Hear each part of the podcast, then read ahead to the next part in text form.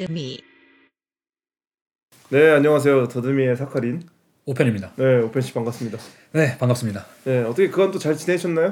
네잘 지냈습니다. 뭐 날씨가 좋아서 네 뭐 여러 가지 생각들이 좀 뭉술뭉술 피어오르는 날 요즘 요즘인데 저는 마치 봄 아지랑이 같이 어 맞아요 봄 아지랑이처럼 이제 잠들어 있던 감각들이 좀 깨어난 어. 그래서 동시에 고민도 좀 많아지고 어, 네, 네. 이제 원래 세포가 깨어나면 알죠 또 이제 각자 하나하나의 세포가 갖고 있는 생각 주머니라는 게 있기 때문에 그리고 약간 그런 것도 있는 것 같아요. 이게 겨우 그러니까 1월 1일이면 사실 겨울이잖아요.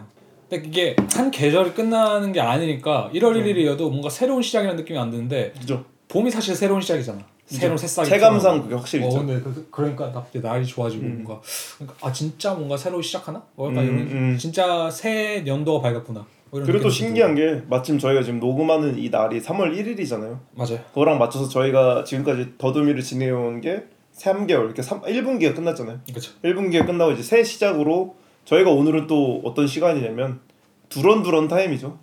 그래서 이제 그간 분석을 하고 작가에 대한 이야기나 정보를 말씀드렸다면 오늘은 저희가 일부러 이것을 위해서 저희의 맥주, 무기 예, 무기와 말을 하기 위한 무기. 방패, 네. 다른 술, 그죠? 네. 다른 술까지 준비를 하고 오늘은 이제 조금 분석을 하는 시간이라기보다는 저희가 갖고 있던 전반적인 생각이나 맞아요. 혹은 팟캐스트, 미술, 그죠? 예술 그리고 이제 그냥 어떤 미래에 대한 이야기가 될 수도 있고 여러 가지 그냥 이것저것. 조금 막연한 이야기가 될 수도 있고 몰라요. 저희도 오늘은 조금 대본을 안 가지고 하는 거기 때문에 네 맞아요. 그냥 조금 두런두런 이야기하면서 듣는 분들도 조금 더 자유롭게 좀 편하게 들을 수 있는 시간, 그죠? 맞죠. 그리고 너무 이게 조사만 하고 좀 그래도 나름의 이 정확성이라고 할까? 음. 좀 우리가 조사해온 어떤 그런 것들 틀 안에서만 하다 보니까 음. 또 이렇게 또 이런 식으로 말하고 싶은 욕구가 생긴 것. 아 맞아요. 그게 있어요, 확실히. 뭔가 저희도 그때 한번 얘기를 했잖아요. 뭔가 계속 이야기를 하다 보니까, 그러니까 분석하고 이야기를 하다 보니까 조금 우리 스스로가 그 분석에 갇힌 느낌이 들기도 하고, 음, 음, 맞아. 그럴 때 이제 한 번씩 좀 느슨하게 풀어줘야 또 다음 준비를 위해서 또죠. 냉탕에만. 들어가 있다가 그죠. 들어가 있다가 이제 온탕에도 한번 들어갔다가. 렌탕 들어 이제 쪼그라들었다가 다시 좀 풀어줬다 그죠? 다시 한번 쪼그라들 시간이 된 거죠. 네 맞아요. 그 딱 그런 느낌이에요. 좀. 풀어주고 네. 릴렉스하게 좀 네, 풀어주고. 본격 이제 풀어주는 방송, 네네. 풀어주는 타임이죠. 그래도 확실히 어쨌든 더듬이의 취지는 이렇게 딱 한 핀트로 향하는 그 그죠. 예리함을 좀 추구하려고 했으면은 네. 이번에는 좀 넓게 가보자. 재밌는 게 뭔지 아세요? 네. 두 직선을 x자로 놔보세요. 네, 네. 꼭지점이 생기죠. 네, 네. 그리고 다시 뭐가 생겨요? 다시 넓어진다. 그죠? 음. 때 어디로 갈 거예요? 또 꼭지점. 넓 아, 다시 그으면 되죠. 아 그래. 어, 그런 식으로 다시 그렇게 그으면- 네, 다시 그으면 아, 되죠. 오케이, 어, 오케이. 그으면 되니까요. 네. 그래서 뭐 저희가 이제 오늘은 어떤 이야기를 할지 정확한 주제는 없지만 아무튼 지금 제가 어쨌든 오편 씨한테 들, 던지고 싶었던 질문은 사석에서도 이야기를 했지만 네, 네. 팟캐스트라는 걸 하시면서 좀 어떤 감정을 느끼셨는지 어 확실히 큰 변화는 그거예요. 저는 팟캐스트를 하면서 말하는 행위라는 거에 대해서 되게 많이 생각하게 된것 같아요. 음. 그러니까 저는 예전에는 사실 글을 좀 쓰는 편이었거든요. 차라리. 네, 네. 그러니까 뭐 내 생각이나 무언가를 할 때 좀 뭔가 글을 쓰고 그러니까 그런 사람도 있잖아요. 뭐 뭔가 뭐 고민이든 뭐 생각이 많으면은 그냥 친구를 만나서 그냥 뭐 털어내는 사람이 털어내는 있고, 사람도 있고 말로 이렇게 좀 털어내는 글로 사람도 적어낸 사람 있고 글로 적어낸 사람도 있고 뭐 어. 그냥 뭐 진짜 아니면 뭐 몸으로 푸는 사람도 있을 거고 그죠 그죠 운동 같은 것도 그죠 풀어내는 거죠 그죠. 근데 저는 이제 글 글로 보통 그런 걸 좀 푸는 스타일이었는데 아, 말 약간 일기장에 이제 속마음을 쓰시는 편인가요? 아, 일기는 안 쓰는데 개새끼 이러면서 아니지. 데스마 개새끼 죽어라. 뭐 이러면서. 그러니까 데스노트 있고. 막. 데스노트처럼 아, 근데 그런 건 아니고 아무튼 글을 좀 쓴 편이었는데 어, 좀 말을 이제 실질적으로 이렇게 하니까 예. 어, 좀 말하는 행위에 대해서 많이 좀 고찰을 하게 되더라고요. 음 그러니까 제 생각에 글이란 거는 뭐랄까 어, 좀 초, 시간에 좀 초월돼 있는 느낌이 있는 것 같아요. 음. 그대로 딱 남아 있으니까 남아 있으니까 네. 그냥. 왜냐면 우리가 옛날에 쓴 글도 실제로 읽을 수 있고. 그죠 그죠 근데 말하는 행위도 물론 팟캐스트가 이게 고정이 되잖아요. 그죠 이게 그러니까 오히려 기분이 묘하더라고. 음. 아 그걸 이제 내가 말을 하는 행위는 보통 말이 아카이빙 되니까 어, 말이 들었을 때 아카이빙 되니까. 느낌이 다른 거죠. 그래서 아 이게 참 흥미롭다. 음, 그 다음에 또 재밌는 게 뭐냐면은 요즘 클럽하우스라는 앱이 나온 거 아시죠? 최근에. 예, 들어봤어요. 이제 그게 굳이 말하자면은 뭐 커뮤니티를 이제 뭐 음성 대화를 하는 그런 느낌인 건데 음, 실시간으로. 예, 그러니까 한마디로 좀 소통이 가능한 또 이제 서로의 관심사가 공유 가능한 사람들이 모여서 이야기를 하는 좀 앱 같은 거라고 볼 수 있는데 예, 이제 그런 게 등장하고 제가 느낀 게 그냥 그거예요. 저도 파, 저희도 팟캐스트를 사실 어떤 이런 우리가 생각하는 걸 좀 말하고자 하는 욕구에서 시작했다고 생각하거든요. 그죠? 예, 근데 클럽 하우스도 화제가 되고 어쨌든 좀 사람들이 그렇게 이용을 하는 걸 보니까 아 이게 그냥 단순히 그 왜냐면은 뭐 글로 써도 되잖아라고 하는 할 수 있지만 뭐 실시간 소통 불가능성도 좀 있을 것이고 음. 그런 면에 있어서 아 모두가 좀 말하는 욕구가 있나 말하고 그러니까 말하고자 하는 욕구가 있나 뭔가 이제 코로나랑 더 겹치면서 좀 코로나랑 소통에 대한 소통에 대한 욕구가 점점 더 커지는 것 같아요. 네 맞아 어쨌든 과거에는 그러니까 코로나 없을 때는 어, 친구들 한 대여섯 명 만나서 음. 친구랑 1대1 하는 1대1로 대화하는 건또 소통의 느낌이 아니에요. 그쵸 그건 소통이 아니지 상담의 느낌이거나 혹은 대화의 느낌이지. 그러니까 그건 거지 장을 펼쳐주고 싶은 거죠. 사람들은 장을 네, 맞아 장. 맞아 그러니까 이게 그리스엔 옛날에 아크로폴리스가 있었잖아요 네. 그러니까 서로가 어떤 어? 서로 이제 약간 뭐냐 왁자지껄하고 싶고. 포도 먹다가 올리브 좀 먹다가 맞아. 아저 아가리 좀 타고 싶은데 그치. 이제 이런 올라가가지고 저 동상 위로 올라가지고 저 신전의 기둥들 아래서 네. 다 이제 네가 맞냐 내가 맞냐 약간 그런 느낌이 좀 있었다라면은 요즘엔 사실 그런 게 없잖아 그죠. 요즘에는 조금 뭐라 그러지 그 요즘에는 범- 그러니까 범위도 커지고 스케일도 커지고. 인터넷에서 그게 가능하도 하지만 인터넷 사실 그거잖아 네가 맞냐 내가 맞냐가 아니라 사실 내가 맞다 넌 틀리고 내가 맞다가 음. 인터넷이잖아 사실 그죠. 이제 그런 장들이 많이 없는 말을 하는 장들이 음. 그러니까 말이 그게 매력인 것 같아요 음. 근데 어쨌든 저희가 하는 이 팟캐스트는 사실 소통의 개념이라기보다는 저희가 한 말을 기록해서 그것을 좀 풀어내는 느낌이잖아요. 그러니까 음. 도서관 사서 열람처럼 아 그렇죠 저희가 이제 에피소드를 하나를 정해서 이렇게 따따따딱딱 하고 이제 듣고 싶은 분들이 이제 와서 듣는 시스템인데 음. 그건 좀 어, 어떤 점이 좀 다르다고 생각하세요? 어 뭐 이게 어떤 핀트라고 말해야 될지 모르겠는데 모르겠어요. 저 저희가 애초에 이런 자리를 가기, 가지게 된 것도 약간 제가 방금 말한 거 아니면 사카린 씨가 지적한 핀트랑 비슷하다고 생각하는데 그게 그거 같아 그냥 이 에피소드를 저희가 애초에 막 깔아놓자지 그냥 이 두런두런 말할 거예요 이런 거 자체가 그냥 너무 신경 쓰지 말고 흘려 들어라 아, 정도 에, 에, 에, 에. 이것은 너무 아카 그러니까 아카이빙만의 매력이 있거든요. 그죠? 근데 동시에 또 아카이빙만 하고 살 수는 없잖아요 우리가 그죠. 도서관 사서도 아니고 그죠, 네. 그래서 좀 그런 취지 같아. 음, 그 다음에 제가 방금 말한 아크로폴스는 약간 연장해서 말하면은 그런 게 좀 있는 것 같아요. 말하시 말씀하신 것처럼 지인이나 보통 만나는 사람하고 대화하는 거는 저는 그거는 완전한 소통은 아니라 생각해 요 사실. 음, 진짜 소통은 진짜 타인을 아 모르는 사람이랑 네. 딱그 그러니까 철학적 의미에서 타인 타자가 될 수도 있고 네, 네. 진짜 그냥 뭐 표면적인 의미에서 타자가 될 수도 있지만 음, 그런 사람들하고 자유롭게 대화할 수 있는 게 저는 음, 그러니까 그런 사람들과도 의견이 맞지 않아도 음, 서로 그냥 좀 더 뭐 젠틀하게든 어떻게든 음, 음. 얘기를 할 수 있는 게 저 진짜 소통이라 생각하거든요. 음, 아무튼 그냥 그런 생각을 좀 많이 해요 요즘에 그래서 음, 그런 대화가 지향되어야 된다. 뭐 이런 의미라기보다는 음. 그런 생각을 좀 많이 했다 요즘에는. 저는 이, 이렇게 지금 오펜 씨가 말한 게 실시간 매체의 장점인 것 같기도 한데 뭔가 팟캐스트의 장점으로 좀 회귀를 한다면 그쵸 팟캐스트 얘기 좀 해. 뭔가 어쨌든 좀 정리할 수 있다. 그러니까 음. 원체 저나 오펜 씨가 스스로를 깔끔하게 정리할 수 있는 사람이라면 그러지 않아. 실시간에 나을 수도 있어요. 차라리 아 그렇죠. 어쩌면 근데 팟캐스트는 저한테 있어서 개인적으로 약간 훈련이거든요. 음. 제가 지금까지 많이 화두로 던졌던 이야기는 대부분 뭐 쓸데없는 소우주에 관한 이야기 아 그렇죠. 혹은 미스테리에 관한 이야기 아니 이제 무서운 이야기를 하는 거였는데 뭔가 이런 식으로 제가 예술을 하고 미술을 하는 입장에서 미술에 대한 생각과 작가에 대한 분석을 음. 정리를 해서 말한다는 건 저한테 훈련이거든요. 아 훈련이죠 그거는. 네. 그러니까 저가 바- 뭐 의도치 않게 뭐 팟캐스트 이걸 폄하한 것처럼 들 수 있지만, 그러니까 재미없다 라고 아니 말하는 아니 건 아니 아니고 저 그렇게 안 들렸어요. 그런 건 아니고 음. 그건 엄청난 훈련이에요. 사실 그것도 능, 그죠. 대단한 뭐 능력이 필요한 거고 사실 그죠. 분석력이니까. 저희가 이거를 하면서 우스갯소리로 그랬잖아요. 와 지금까지 이 방송을 진행하는 네, 백분 토론이든 어떠한 딱 자료를 준비를 하고 이야기를 한다는 게야 네. 쉽지 않은 쉽지 일이구나. 않지. 쉽지 않은 일이구나.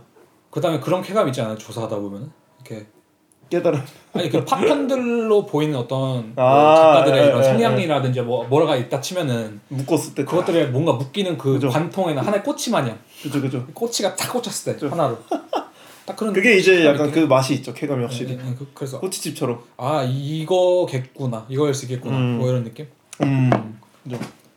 뭐 그래서 이제 어쨌든 뭐 저희가 사실 두런두런 이야기를 한다고 하더라도 뭔가 좀 예술에 대한 얘기를 또 나눠야 되잖아요. 그렇죠 뭐 저희 인생사를 여기서 얘기할 예, 필요 예. 없으니까 씨는 개인적인 솔직히 미, 예술 하시게 된 게 얼마 됐죠? 저는 미술에 대한 질문을 한 게 아닙니다. 예술을 하시게 된 게 언제입니까? 아 그거는 이건 뭐 달라요. 아시죠? 이건 달라요. 그러면 그렇게도 말할 수 있죠 빵년 내가 지금 예술을 하고 있는 건가? 오. 라고 생각할 수도 있는 거고 오. 이건 좀 애매한 질문이에요 예술 그러니까 저가 무슨 뭐 성공한 작가 이런 식으로 말할 수 있어요.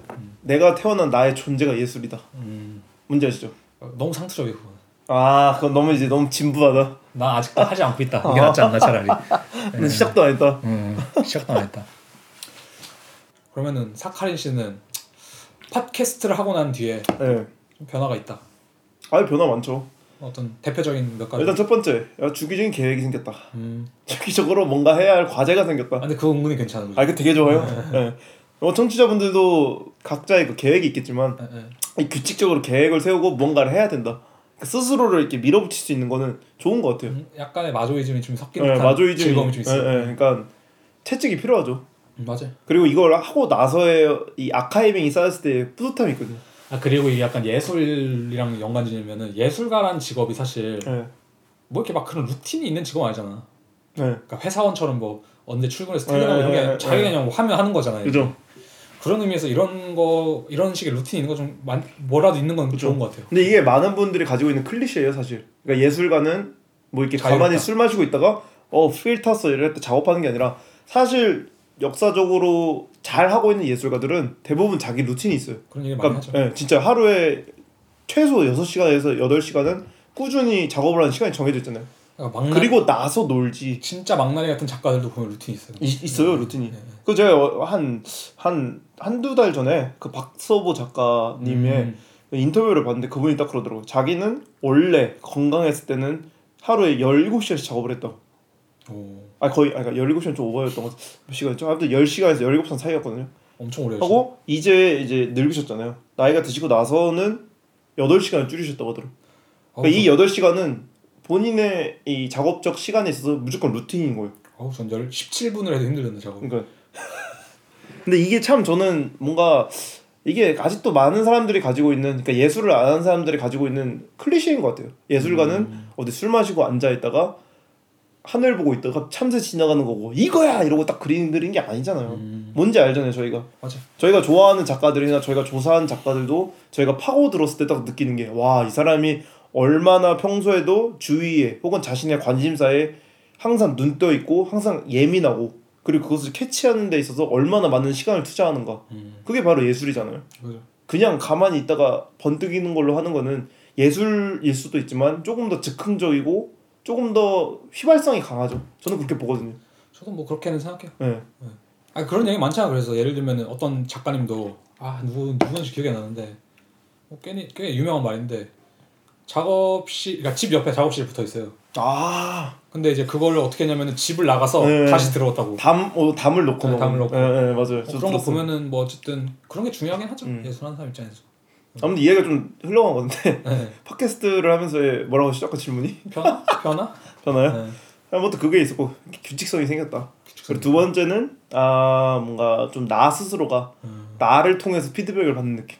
음. 내가 내 생각을 정립을 하고 정리를 하는 순간 분석이라는 거는 저희는 역사학과가 아니잖아요. 그러니까 역사가가 아닌 저희는 어쨌든 저희의 주관성을 개입할 수밖에 없는 분석이잖아요. 음. 그 분석을 아카이빙을 했으니까 저희가 듣잖아요 다시. 네. 그때 제가 이제 제 말을 들었을 때아 요런 점에서 이제 피드백 혹은 음. 아 내가 이렇게 이 분석을 한 게 어쩌면 나 스스로가 너무 막혀 있는 부분인가? 음. 라는 생각도 들 때도 있고 아 그죠. 예, 그러니까 되게 거울 보는 연습인 것 같기도 하고 맞아. 뭐 가끔 그런 거 있잖아요 내가 훗날 잘 된 예술가가 됐을 때 뭔가 어디선가 다른 사람한테 내 작업을 설명하는 일이 있을 때아 요런 부분에서 내가 조금 더 풀어놓는 게 낫겠다 음. 요런 부분에서 조금 더 매듭 짓는 편이 낫겠다 뭐 이런 부분에서는 조금 더 냉탕에 들어가서 쪼그라드는 게 낫겠다 음. 혹은 온탕에 가서 풀어주는 게 낫겠다 뭐 이런 식의 피드백도 있는 것 같아요 그러니까 저 스스로에 대한 음, 맞아 맞아. 그리고 이제 세 번째는 어, 엄청 많으시네. 아 많죠 당연히 많죠 세 번째는 아 나 좀 뭐 하고 있다 뭐라도 하고 있다. 뭐라도 하고 있다. 그러니까 예술 작업은 생 예술 작업이 본인의 작업이 탄생되는 그 뭐라 그러죠? 이 이 텀이 네, 네. 좀 길잖아요. 어, 그지. 근데 이제 더듬이는 사이사이에. 그거에 비하면 조금 더 적- 짧잖아요. 아 그지. 그 사이사이에 내가 아 내가 어쨌든 뭔가를 계속 하고 있구나 라는 느낌이 드니까 또 좋은 것도 있고 그런 것도 있지. 이런 이제 우리가 공부를 하고 청취자분들도 이제 이- 저희 걸 들으시면 또그 네. 생- 그런 생각 할 수 있지. 어디 가서 이제 내가 버니로스 얘기 나와, 아담 린더 얘기 나와, 음. 야나올련 얘기 나와. 아가리를 털수 있다 이제. 아 그죠. 얻는 건 있지. 그죠. 그런 저도. 얼마 전에 이제 이빨을 털 수 있죠. 정확히 이틀 전에 어 뭔가 쿤스타우스 브레겐츠 얘기를 하면서 제가 이제 넌지시 언급했어요. 살짝 이제 안경도 없으면서 콧대를 살짝 매만지면서 어, 버니루스와 쿤스트 브레겐츠에서 이제 2020년 4월에 했는데라고 딱 말을 했더니 이제 그 친구 오너 꽤 자세히 안 해라고 하더라고요. 아 진짜? 네, 독일 독일 독일 친구. 그래서 제가 했죠. Because 딱이죠. 왜냐하면 나 조사했거든. 아 영어로 했어요? 아니죠. 아 because Because가 이제 청취자분들이 듣기 조금 아, 더 맛깔나니까 네, 이제 딱 because. 얘기하고 딱 나서 이제 어그 친구 오너 그런 거 하냐 그래가지고 어 그런 거 하고 있어 음. 딱라고 말했을 때 스스로에 대한 뿌듯함 아나 뭔가 하고 있구나 잡지식이 늘었다. 음나 공부하고 있구나 음. 응. 그렇죠. 확실히 그 예술 학생들이나 예술 공부 학생들이나 아니면 뭐 젊은 예술가 아니면 지망하는 사람들이 가장 힘든 게 방금 말한 거 연관되는 것 같아요. 어떤 뭔가 확실한 목표란 것도 없고 답도 없으니까 음 퍼질라면은 너무나도 퍼질 수 있는 그 맞아요 예 당위가 부여된다고 했나? 마땅히 맞아요. 그럴 수 있을 것 같은? 맞아요 바로 이제- 그런 사람들 있잖아요 네. 예술을 한다는 거를 구실로 삼아서 네. 자신의 나태함을 변호하는 사람들 어 괜찮은 말이죠 아, 방금 저를 공격하신 것 같아. 아니 아니 왜, 왜 피해 피해 의식인가? 피해 그건 피해식입니다 네. 아니 무슨 아니 뭐 그거 진짜 있잖아요 그죠 야, 순간 한판 하자는 건가? 이런 약간 이런 느낌. 한번 해보자는 건가? 아, 그쵸? 아, 그런 게 있어서 많이 힘든데 아, 힘들다기보다는 그렇게 좀 퍼지게 되는 경우가 되게 많은 것 같아 그렇죠 스스로가. 왜냐면은 뭐 내가 회사를 다니건 학교를 다니면 뭐 어쨌든 간에 가긴 해야 되는 거니까. 그렇죠 그거랑 다르죠 예, 예. 그러니까 뭔가 강제성이 있는 게 아니라 예술가는 어떻게 보면 오롯한 자율성밖에 없기 때문에 맞아. 자기 스스로가 알아서 해야 되는 건데 이게 참 쉽지 않죠. 그 그리고 오- 그 오롯한 자율성 속에서 내가 사회에서 역할을 찾아야 된다. 음, 뭐 이런 핀도 되게 힘든 거고 사실. 그죠. 난 그냥 난 그렇게 사는 건데 내가 도대체 무슨 쓸모가 있을까? 무슨 그죠. 효용성 있나? 그죠, 그죠. 뭐 이런 식으로 생각하면 뜻도 없는 거고 사실. 그러니까 예술가는 확실히 그게 어려운 것 같아요. 뭔가 자기가 회사원으로 일하거나 사업을 한다고 하면은 따박따박 월급이라던가 숫자로서 되는 성과가 있거든요. 아니, 그 책임 숫자라는 거는 책임감도 있고. 그죠. 그러니까 숫자라는 거는 이 자본주의 사회에서 가장 명확한 지표거든요. 그죠. 내가 어떤 사람이고 내가 어떤 효용을 가진 사람이고 내가 이걸 통해서 어떤 가치를 살 수 있는 사람이냐라는 걸 보여주는데 예술가는 사실 그게 없잖아요. 예술가는 내가 운 좋게 성공해서 갤러리에 작업을 판다라는 게 또 성공의 기준도 아니고 그러니까 예술가는 숫자를 거부한 사람들인데 애매하죠. 예. 파- 저희가 그때 퍼포먼스 조사했을 때 딱 느꼈잖아요. 퍼포먼스라는 작업 스타일의 탄생 배경이 이미 정치적인 거고 음. 뭔가 그 기록되고 숫자로 환원될 수 있는 무언가를 포기하거나 혹은 일부러 그건들에 반대해서 움직이는 입장이었는데 그 정신을 이어받는 예술가들이 사실 어떻게 행동해야 되냐 음. 내가 뭘 해야 도대체 나 스스로 가치를 확인할 수 있는 건가 그게 좀 어려운 것 같아요 확실히 석한 씨 요즘 어떠세요? 약간 예술 하는 거에 있어서 좀 공허하다 아니면 충만하다 뭐 음. 여러 가지가 있을 수 있어요. 기쁘다 뭐 슬프다 뭐 막막하다 아니면 잘하고 있는 것 같다 뭐 여러 가지 감정이 있을 텐데 저는 음, 요 음. 그러니까 지금 이거의 백그라운드로 얘기가 그냥 코로나도 있고 네, 뭐 우리가 저희가 뭐 디지털화되는 세계도 많이 얘기를 하고 네. 뭐 그냥 여러 가지 핀트들이 있는데 분명히 그게 저는 지금 아니면 우리가 보통 가지고 있는 예술가나 네. 예술에 대해 호의적인 뭐 측면만은 아니라고 생각하거든요 그게 음. 그런 의미에서 약간 어떤 생각을 좀 가지고 계신가 궁금해서 요새 제가 행복한 이유가 하나 있습니다. 행복해요? 네. 네. 아무 생각이 없거든요. 아 음, 생각에. 어느 순간 묶여 있다가 음, 약간은 그 생각이 들어. 생각에 묶여 있으니까 작업이 안 되는 느낌. 음, 그래서 제가 이제 선택한 작업 방식도 단순 노동, 간의 수공업 스타일이고 음. 이런 것들이 주는 그러니까 필요할 때가 있는 것 같아요. 저는 아 그렇죠. 저는 뭔가 제 스스로 저의 제 스타일을 이야기하자면 네. 저는 생각이 너무 많으면 생각이라는 게 또 뭡니까? 각자 머릿속 안에 있는 사공이에요. 사공이 많으면 배가 산으로 가잖아요. 음. 배가 산으로 가는 건 되게 특별하고 좋은 경험입니다. 그렇지만 저는 뭔가 배도 없고 사공도 없는 잔잔한 배경만 보고 싶을 때가 있거든요. 음. 지금 딱 근데 그 순간인 것 같아서 좀 행복한 것 같아요. 음. 그러니까 뭔가 너무 여러 가지를 생각을 하는 순간 지금 내가 눈앞에 두고 있는 걸 집중을 못 하게 되거든요. 그러니까 뭐 결론으로 말하자면 아무 생각 없이 살고 있다. 예. 음. 그래서 행복하다. 예. 백남준 옹도 그렇게 말했잖아요. 뭐라고 하죠? 나는 오늘의 사소한 감정에 젖을 시간이 없다. 난 눈앞에 내 작업을 할 뿐이다. 아. 그러니까 그게 대단히 어떻게 보면 또 현실적인 감성이지 사실. 그 두 개의 밸런스를 딱 잘 맞춰야 되는 것 같아요. 저는 어떤 가끔씩은 그런 생각 많이 해요.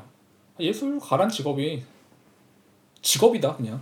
음. 그러니까 저희가 아까 말한 뭐 루틴이 있어야 된다. 음. 뭐 방금 뭐 백남준홍의 네. 그런 말도 사실 비슷한 의미잖아요. 그냥 이것도 직업이고 뭘 그렇게 뭐 생각을 하냐 음. 라는 것도 좀 통용이 되는 것 같아요. 저는, 그죠. 저는 사실 그런 쪽에 좀 찬성한 입장. 예술가한테 너무 특별한 뭔가를 수여할 필요도 없고 그것도 사실 저는 어떤 특정 시대에서 부여된 되게 그런 그죠 뭐 씌워진 약간 그런 뭐랄까 클리셰죠. 다, 고정관념이고. 직업이라 생각하고. 어쨌든 더, 더듬이도 그런 취지도 약간 있고 그런 그죠. 식으로 좀 바라보는 그러니까 예술가라는 것에 대해서 질문을 하자면 끝이 없어요 답은. 답은 이미 없는 상태에서 할 수 있는 건 내가 내 스스로 답을 내리는 것밖에 없잖아요. 뭐 저희도 뭐 예술 그 방금 사석에서 한번 얘기했을 때도 그런 거 있잖아요. 예술도 되고 비즈니스고. 네. 아니면 정치 일도 좀 있어야 되고.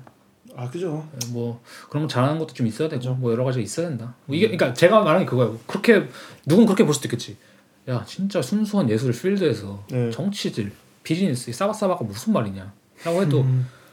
아 그럼 예술이 뭔데? 라고 말할 수 있는 거죠 그죠 그것도 다 필요한 걸 수도 있다라는 게 정말 더 현실적으로 적합한 걸 수도 있고 그러니까 어떤 분야든 막론하고 결국에는 이런 사람 있고 저런 사람 있고 근데 예술도 그럴 수밖에 없는 거죠 그러니까 이게 뭐 극으로 가면 안 좋은 정치질 뭐 이렇게 바라볼 수 있지만 뭐 좋게 말하면 자기 PR이 될 수 있는 거고 그죠 예, 예. 그리고 어떤 정치로 표현했을 때 뭐 극우 음. 극좌파 필요하잖아요 그죠? 그것처럼 미술계도 극나댐 아 그치. 극줄익 아니 뭐라죠? 극백 뭐라죠? 극내성.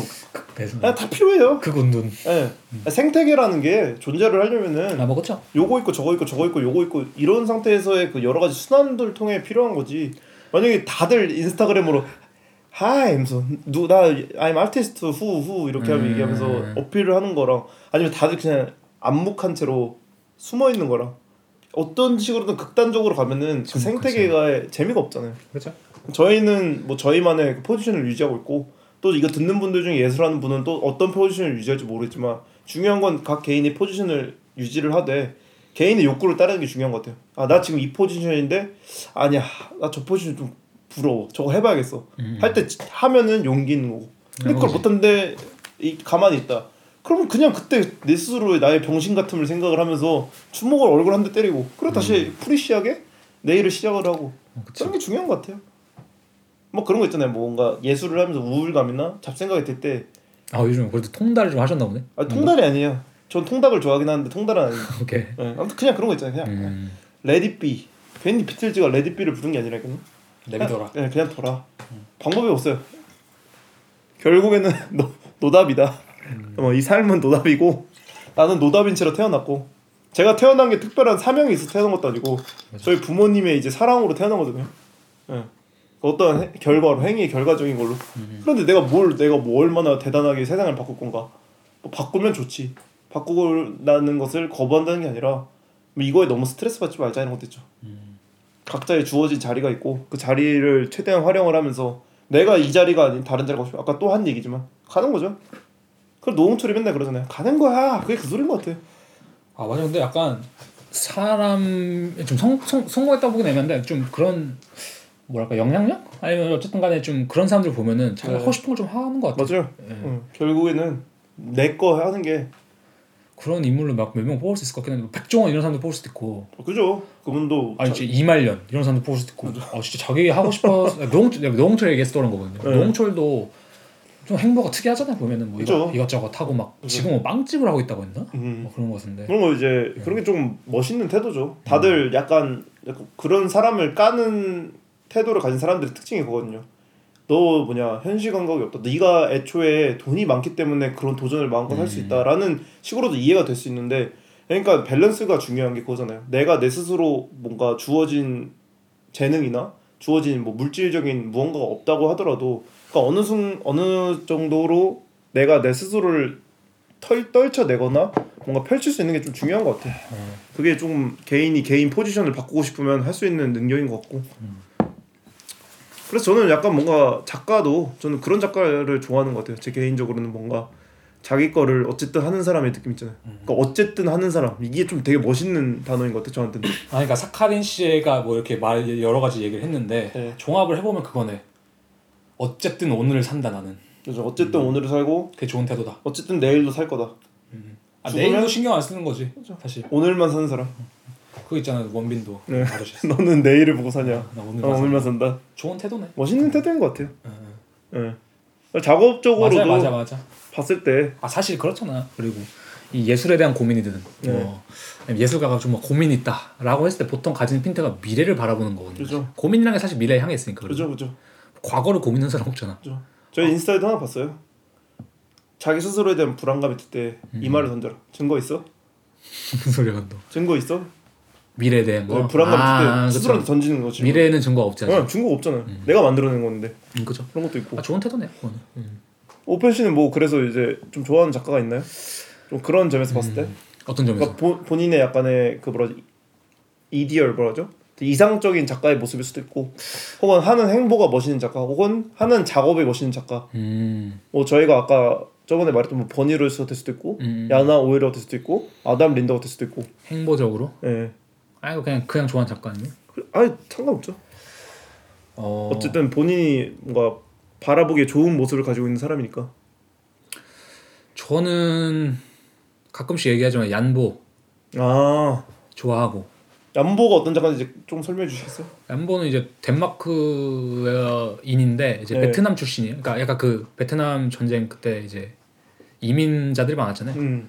그래서 이민을 유럽을 와서 덴마크에 살면서 뭐 작가를 하는 사람인데 나이는 꽤 있습니다. 뭐한 음. 4, 50대 되는 것 같은데 그냥 그 사람의 감성을 좀 좋아하는 편이에요. 음. 왜 좋아한다고 특정지어서 말할 수 없는데 그냥 가끔 그 사람 작업을 보면은 아 진짜 이 사람이 그러니까 그런 느낌이 있어. 이 사람도 약간 그런 느낌인 게이 사람 진짜 오늘 산다 이거랑 비슷한 건데 오. 뭐 그 사람 작업이 참 뭐 너무 열심이다 이런 게 아니라 네. 그냥 저 사람 예술가 말고 다른 건 할 수도 없, 없을 것 없지 어, 그게 않을까? 진짜 멋있는. 약간 이런 그게 어, 어떻게 어, 보면 오늘 산다? 약간 이런 느낌도 어, 있고 어. 아니면 제가 진짜 좋아하는 작가는 이제 사칸 씨는 많이 알겠지만 로이터 음. 하랄타이 이제 네, 듀오 듀오 작가인데 네. 바톤 듀오 아무튼 듀오 작가인데 네. 어 제가 뭐 감시 얘기를 해보자면은 저도 안지가 크게 오래되진 않았어요. 근데 제가 처음 봤던 게 이제 재작년 비엔날레죠. 음. 재작년 2019년. 저는 이제 오펜 씨가 한 말이 기억이 나는 게 네. 이제 그 베니스 비엔날레에서 네. 그 벨기에 관을 관해서 박수를 쳐- 치게 되었다. 아우 저는 진짜 박수를 박수 쳤어요. 네. 아 그러니까 근데 웃기, 이게 웃긴 게 뭐냐면은 네. 처음에 사실 박수 안 쳤어요. 왜냐면 이게 아, 처음에 친 게 아니에요. 들어가자마자. 아니 이게 가 보면 이제 국가 관들이 모인 데 있잖아요. 네. pavilion이라고 해서 이제 국가 pavilion이 있는데 그 어, 그쪽에서 바로 들어가자마자 왼쪽으로 가면 벨기에관이거든요. 거의 네. 바로. 네. 그러니까 저는 국가관에서 벨기에관을 처음 간 거예요. 오. 조, 좋은데 딴 관은 어떤지 모르니까 내가 음. 어 좋다. 나오고 다른 관들 다 둘보고 한 번 더 들어갈 속을. 아 그때서 아 오케이. 어, 어, 저- 다 이렇게 하나? 약간 이런 느낌 있잖아요. 네, 네, 근데 네. 몰랐으니까. 근데 어. 어 저는 그 작업 그 전시도 되게 좋아했지만 그냥 그 사람들 다른 작업도 되게 좋아하고 네 그래서 저는 개인적으로 그 작가는 저희가 소개를 하진 않을 것 같아요 왜냐면은 음. 나이도 좀 있는 작가 듀오고 음, 사실 베니스 비엔날레에서 전시를 한번 했다고 하면은 다들 한 번쯤은 어쩌면 들어봤거나. 네. 그래서 저도 그때 오펜 씨가 말해서 다시 한번 검색을 해봤는데 제가 되게 좋아하는 aesthetic을 가지고 있더라고요. 네, 저도 진짜 좋아해요 미학적으로 뭔가 되게 장난스러운데 맞아. 그 안에 깊이가 있고 다루고자 하는 내용이 너무 가볍지도 않고 딱 그 쪼가 있잖아요. 그다음 뭐 이미지도 되게 재밌고 음, 매력적인 작가 같아요 맞아요. 그런 게 있어요. 그냥 그 저가 생각할 때 아 진짜 좀 제 기준 좋은 작가다 뭐 아니면 좋은 작업이다라고 음. 드는 거는 그러니까 물론 이게 주관적인 거잖아요 그렇기 음. 때문에 더 그런데 저게 내 작업이었으면 좋겠다 오, 아, 뺏고 생- 싶은 작업. 아, 그런 작업들을 볼 때 저는 아 이건 진짜 좋은 작업 같다 음. 뭐내 입장이 되니까 그죠?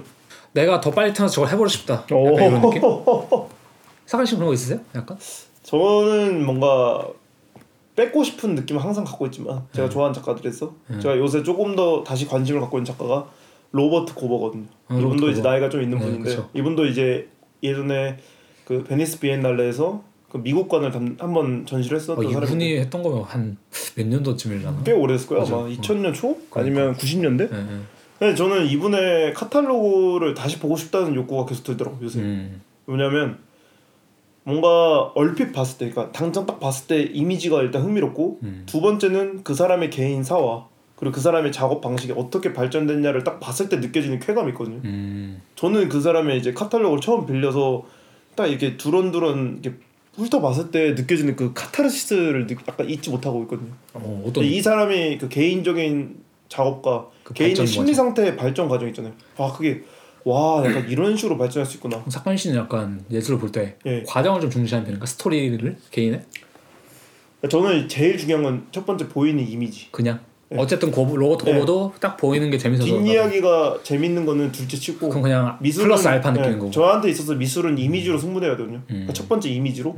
그 다음에 뒤에서의 그 뒷이야기가 재밌을 때 느껴지는 2차 이차, 타서. 음. 그러니까 잽이 좋아야 스트레이트가 잘 나와요. 음. 근데 잽이 안 좋은데 스트레이트만 잘 나올 수도 아, 없고. 좀 작업이 구린데 그걸 또 보고 느낄 수는 없는 거지 그죠, 그 판수 그죠. 얘기가 작업이 재밌다고 구리면 아시잖아요. 구린 전시 가면은 훅 보고 나와요. 궁금하진 않아요 네, 어떤 사람인지 쓱 보고 그냥 아. 그치. 이 사람인데 잘 찾아보지도 않게 되고. 그러니까 간- 단적인 예로 뭐 반고가 사실 그런 케이스일 수도 있잖아. 뭐 작업도 작업인데. 네, 작업도 괜찮고. 네. 근데 개인적인 스토리가 또 완전 드라마틱하니까 그렇죠. 그런 것도 있고. 뭐빵 이렇게 더 떠버리는 것도 있고. 그리고 이제 뭐 제가 좋아하는 작가 중에 뭐 펜시도 지겹게 들었겠지만 마이크 켈리 같은 경우에도 뭔가 개인이 갖고 있는 개인적 트라우마를 그 미국의 사회와 딱 이렇게 덧붙여서 했을 때그 시너지. 음. 그리고 그 사람이 그 개인의 트라우마라는 걸 얼마나 재밌는 요소를 발견해내는지 그런 것들 있잖아요. 우리가 되게 일상적으로 지나치는 것들에서 발견하지 못한 거를 그 사람이 딱 캐치했을 때 그 카타르시스도 있거든요. 음. 개인적으로 그 인형 작업도 그렇고 그러면은 아까랑 약간 좀 연장된 얘기인데 네. 어쨌든 저희가 작가를 선정해서 소개라는 프로 그러니까 그 팟캐스트잖아요. 네, 좋은 어쨌든 저희도 좋은 작가, 뭐 동시대 잘 나가는 작가를 한다고 이제 뭐 이렇게 말 걸어놨는데 네, 좀 그래도 저희 입장에서 좀 좋은 작가를 하- 해야 될 거 아니에요. 그죠. 좋은 작가의 기준이 뭘까? 이 부분에 대해서는 제가 잠깐 화장실을 갔다 오고 딱 얘기하면 좋을 것 같아요. 알겠습니다. 네.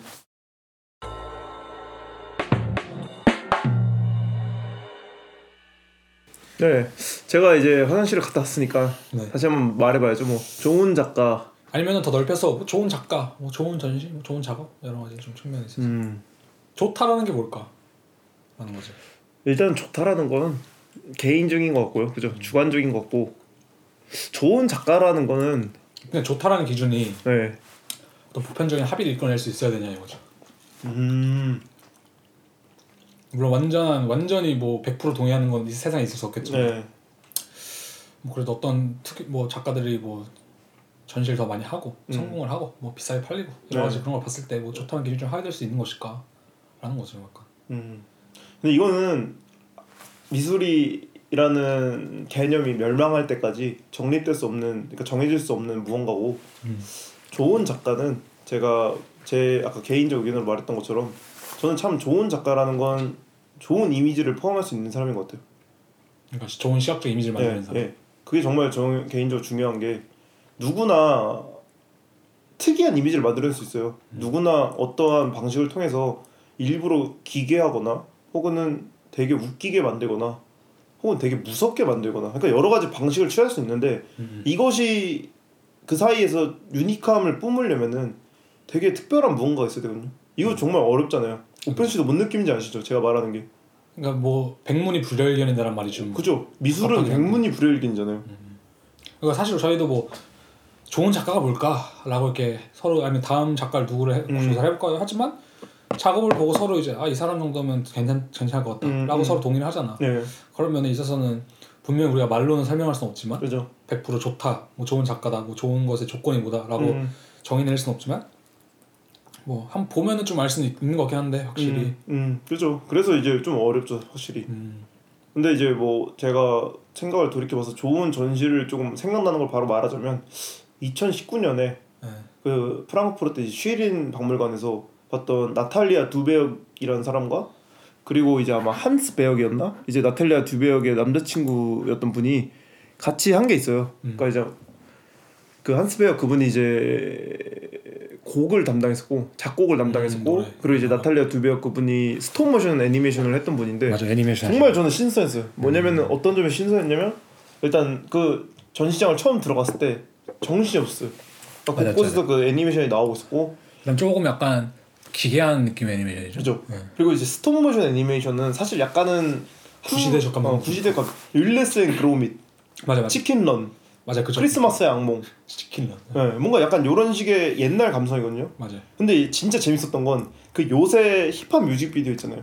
네, 네. 그리고 힙합 음악과 저희가 머릿속에 이미 저장된 클리셰 있잖아요. 음. 다이아몬드 아이스라고 하면서 이제 그 이거 뭐죠? 이 grillz. grillz를 딱 보여주거나 약간 이런 자세들을 그 스톱 어. 모션인 애니메이션이 하는 부분이 있어요. 괴물 어. 같은 것들이. 네. 그게 이제 조그만 복도를 통해서 이렇게 나왔다가 들어갔다가 뭔가 그런 식의 여러 가지 이제 연출도 있고 그리고 개인적으로 기억에 남는 건 밀실 방 안에서 어떤 이상한 몬스터가 자기의 모습을 바꿔가는데 벽 벽에 이제 글씨가 생겨요. 뭐 엄마 막 이러면서 나는 왜 이렇게 생긴 거죠? 막 이런 글씨가 생겼다가 피로 흘러내리면서 사라졌다가 뭐 그런 것들이 반복이 되는데 저는 그게 너무 새롭더라고요. 그러니까 이미지적으로 이제 뒤통수를 맞은 느낌이었어요. 음. 그러니까 내가 어, 기억하고 있는 어떠한 매체가 저 궁금한 게 그러면 네, 아까도 되게 좋은 이미지 네. 이런 식으로 말하시는데 네, 이미지가 어디까지 포함하는 건가? 그러니까 이게 어떤 의미냐면은 전시라고 가정했을 때 전시 좋은 전시란 거라고 가 좋은 전시는 좋은 작업에 종속되는 것이냐?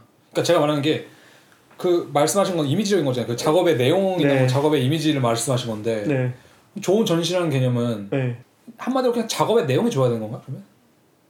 좋은 이미지라는 것이 작업에 종속되는 것이냐 아니면 되게 전반적인 그 분위기 자체를 말하는 것이냐 음. 아니면 뭐 어디까지 포함하는 것이냐 이런 거죠 약간 뭔가 제 생각에 첫 번째로 머리를 때리려면 음.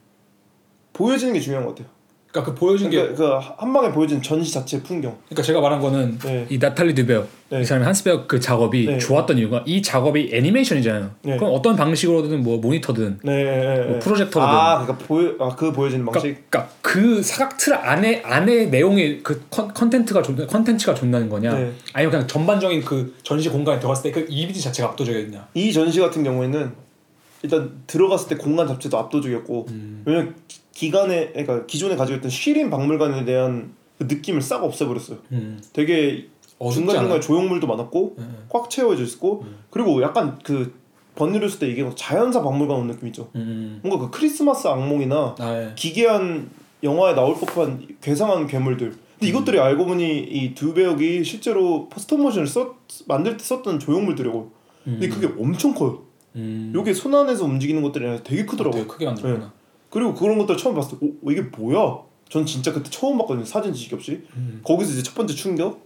그리고 스톱모션 애니메이션 하나하나 봤을 때 그 충격. 음. 그러니까 이것들이 시너지를 일으킨 거죠. 그러니까 하나만 좋다가 아니라 아니죠, 그죠, 전체적인 그죠. 게 네, 네. 좋다. 음. 어떤 전시를 갔을 때 저희가 작업 하나에 꽂히는 게 아니잖아요. 그죠. 일단 첫 번째로 보여지는 작업과 전시가 풍겨지는 공간의 분위기를 네. 많이 보고 하니까. 그죠. 음. 그리고 요새 미술 방향성 같은 경우에는 작업 하나 하나에 힘을 쏟는 스타일이라기보다는 전시 구성에도 작가가 되게 많이 참여를 하고 그죠. 개입을 해서 자기가 의도적으로 curating하는 경우도 있고. 마- 그런 게 많이 예. 있죠. 뭔가 예전처럼 뭔가 정말 그림 하나로 끝장내는 작가도 아직은 있지만 그죠. 음. 약간 트렌드가 변했잖아요. 그러니까 방향성도 좀 흐름이 변했고. 좀 변하긴 했죠. 음. 방향성이. 음.